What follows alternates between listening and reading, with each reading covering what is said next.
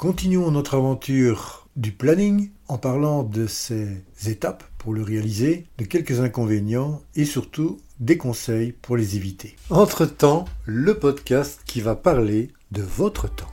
Vous qui avez décidé de retrouver du temps pour vous. Eh bien, cette conversation, elle est là pour vous aider à continuer à vous développer sans vous épuiser.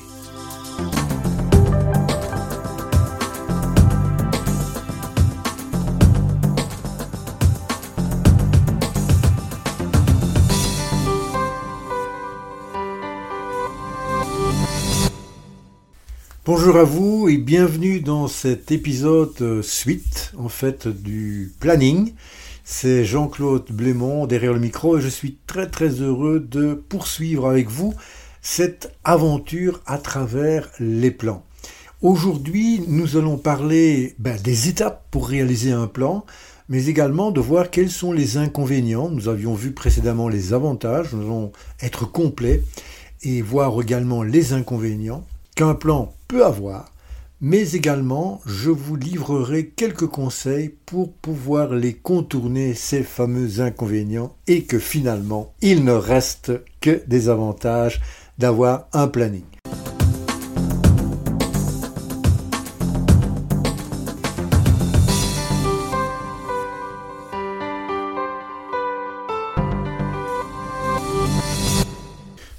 Pourrais pas être complet si je vous parlais pas non plus des inconvénients d'avoir un plan. Hein. Euh, bien que je sois quelqu'un qui adore le planning, il faut également bah, voir l'autre côté du planning. Je vous ai parlé dans les avantages de réduction du stress.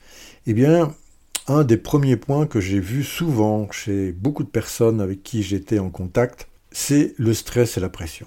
C'est-à-dire que le planning peut créer effectivement une pression lorsque l'on doit absolument respecter des délais. Et dans ma carrière, j'en ai eu deux projets, mais alors là, je peux vous dire que c'était le, délai, euh, il était tellement important qu'on ne pouvait pas rater le coche. Alors vous allez comprendre tout de suite, c'était le passage à l'an 2000. Hein, vous savez qu'au niveau informatique, il a eu, euh, si vous vous souvenez, euh, pas mal de, d'activités qui devaient être faites, et bien entendu, elles ne pouvaient pas être euh, terminées en mars 2000, ça devait être fait le 31 décembre 1999, l'ensemble devait être prêt. Et donc, ce timing, ce délai qui était inscrit euh, pratiquement dans la roche, euh, je peux vous dire que ça a créé une certaine pression et la pression elle-même créant du stress. Donc oui, c'est vrai que parfois, un plan créer du stress et de l'anxiété. Un deuxième point que j'ai souvent rencontré également, c'est la rigidité.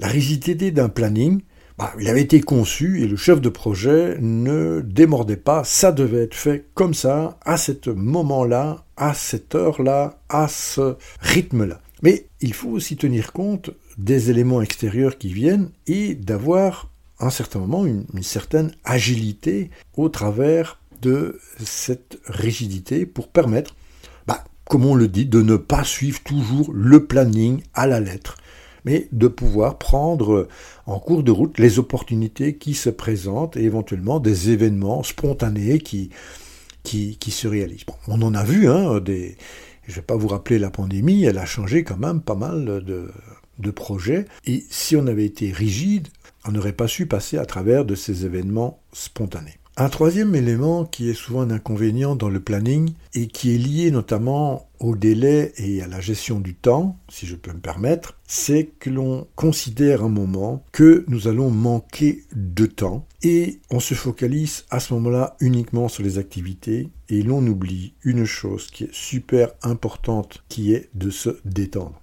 Il faut à un certain moment permettre également de faire un peu d'exercice physique, euh, de se recharger euh, les énergies émotionnelles, de se reposer. Et moi, j'ai trouvé une façon très originale de faire cela, c'est que je planifie également les moments de détente dans mon plan.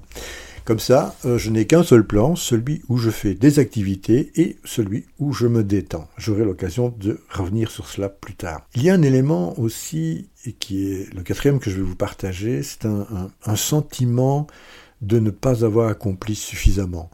Et là, c'est parfois un peu le syndrome du perfectionnisme. Il faut respecter bien entendu le planning, mais on a vu que le planning peut changer, il peut être un peu plus agile et moins rigide.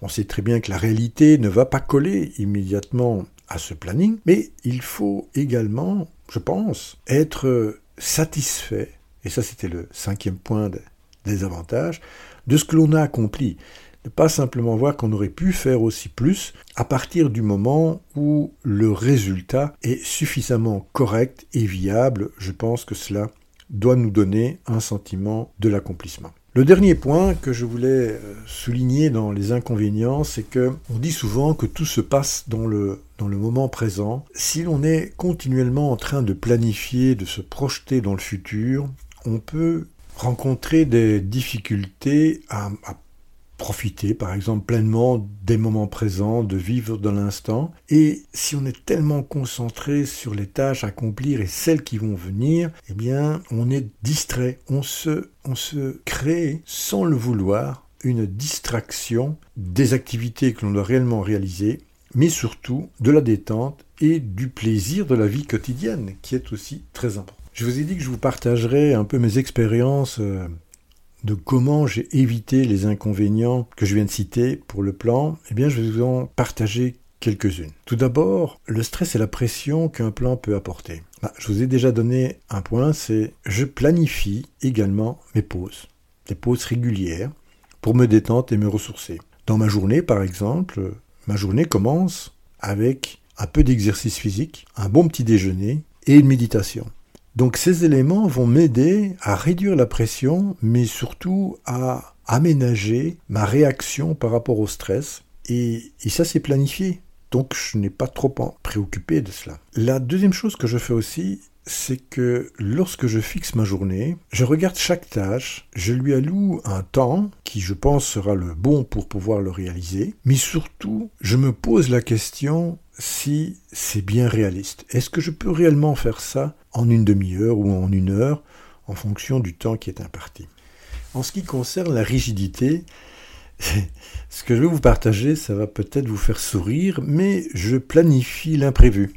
Alors on me dit Jean-Claude, comment tu peux planifier un imprévu puisque par essence c'est imprévu? Eh bien oui, je planifie des moments où je ne planifie rien. Ils sont là au cas où il y aurait un imprévu. Et pourquoi? Parce qu'il y a toujours des imprévus, il y a toujours des choses que vous n'auriez pas su prévoir et qui vont se passer. Donc en laissant un peu de temps qui n'est pas alloué dans mon agenda, eh bien ça me permet d'absorber au cas où les imprévus.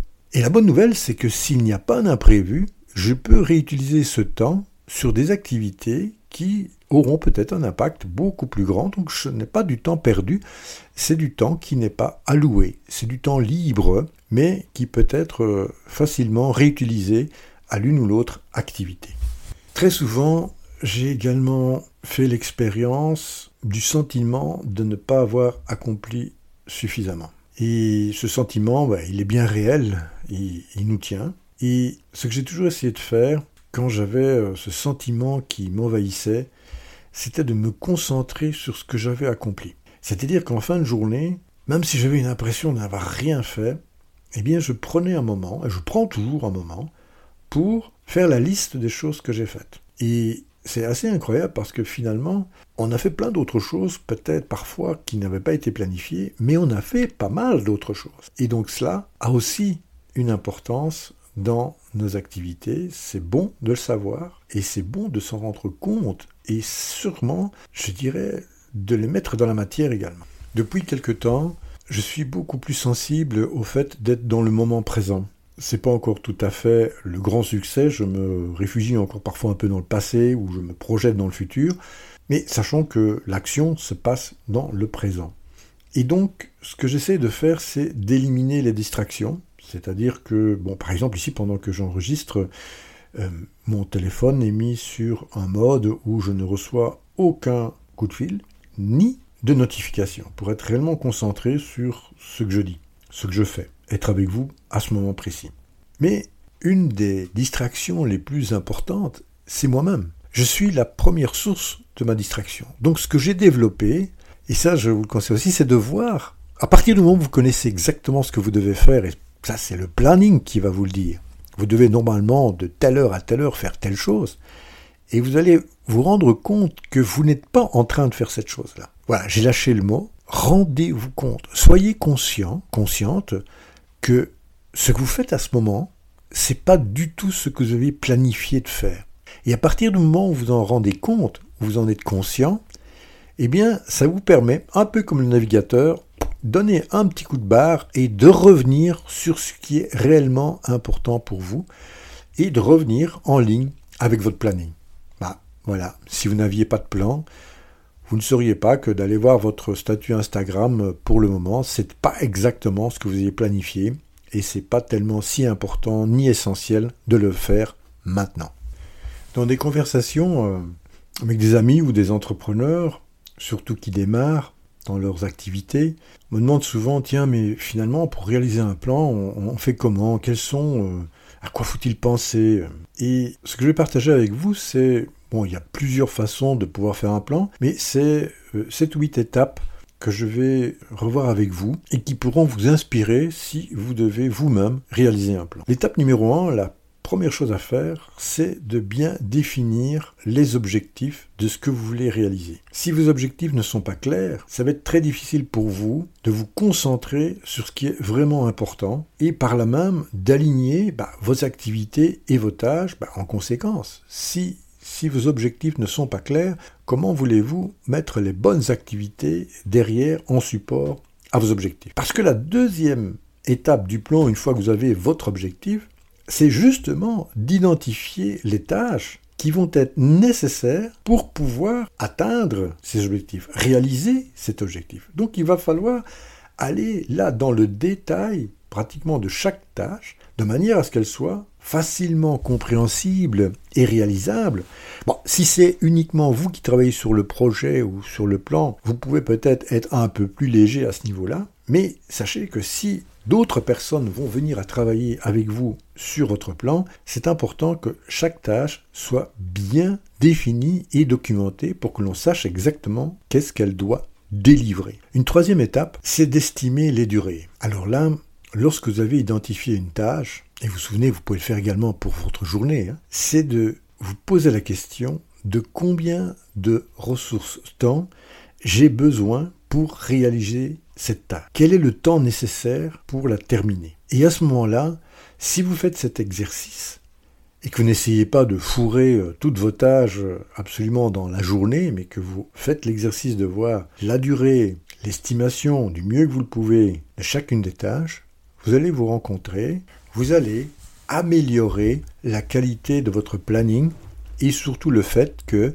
vous aurez mis dans votre plan ce que vous pouvez réellement réaliser. La quatrième étape pourrait être de définir les priorités. Effectivement, vous pouvez avoir dans ce que vous allez faire des tâches qui sont plus importantes que d'autres et donc qui, aura, qui recevront un intérêt plus spécifique, notamment au moment de leur réalisation, sans doute de réaliser d'abord celle-ci en premier et les autres après. Mais l'étape suivante va venir consolider ça.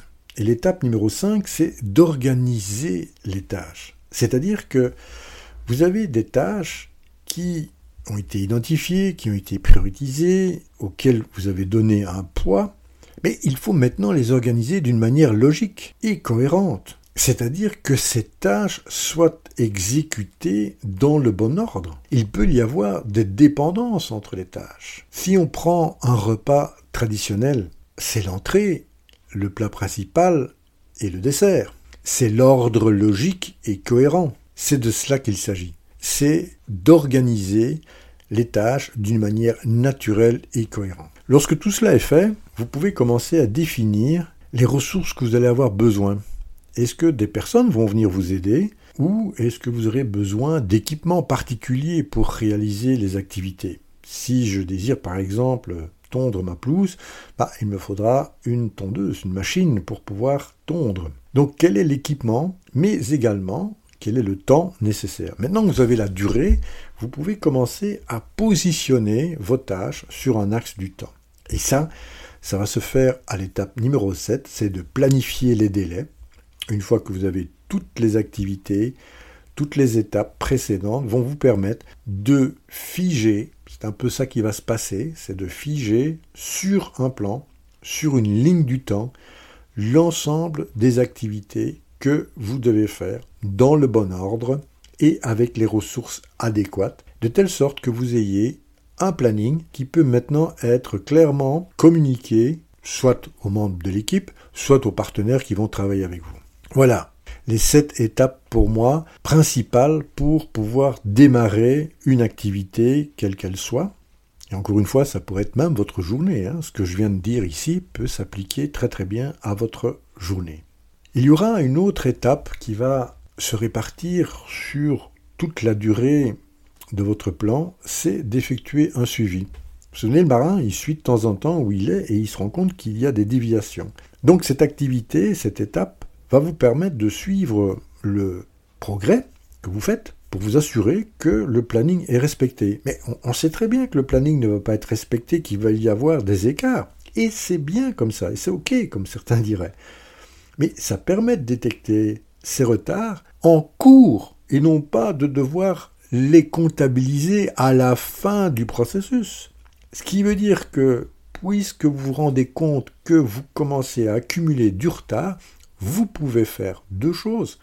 C'est soit vous pouvez replanifier si absolument on ne sait pas à récupérer le retard qui a été accumulé jusqu'à présent, et vous replanifiez, vous refaites un plan sur la dernière partie, celle qui n'est pas encore réalisée. Elle vous permettra de nouveau à voir et à communiquer quand, quoi, par qui, combien, etc. doit être fait. Et c'est un outil très très intéressant pour pouvoir resynchroniser de nouveau les personnes qui vont travailler avec vous et si vous êtes seul, de vous resynchroniser vous-même par rapport aux objectifs que vous aviez fixés.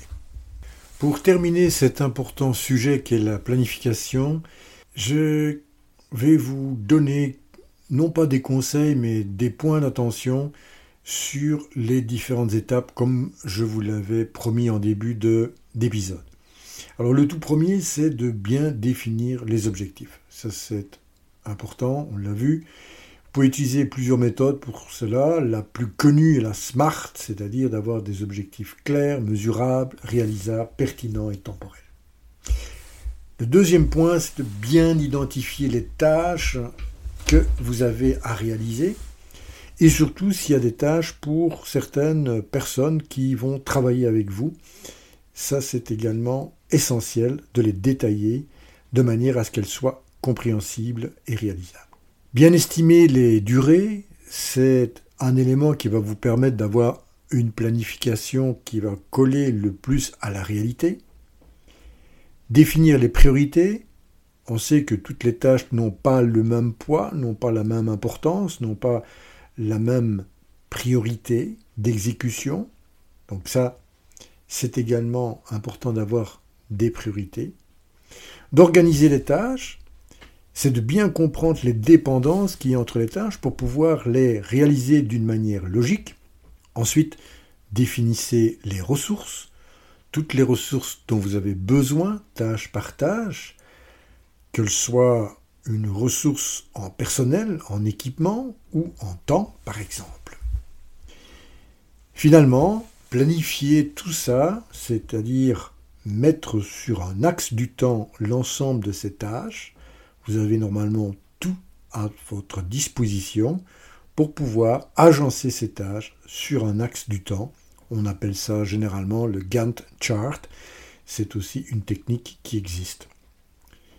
Finalement, lorsque vous avez terminé tout cela, votre plan est prêt, il est prêt à être exécuté, et pendant l'exécution, c'est de suivre son progrès, c'est de prendre ce fameux planning comme un document de référence pour voir comment vous évoluez dans cette activité. Je vous remercie pour votre présence chaleureuse et votre écoute et je vous donne rendez-vous au prochain épisode où nous aborderons le grand sujet des énergies, celles qui nous portent dans la réalisation de nos activités.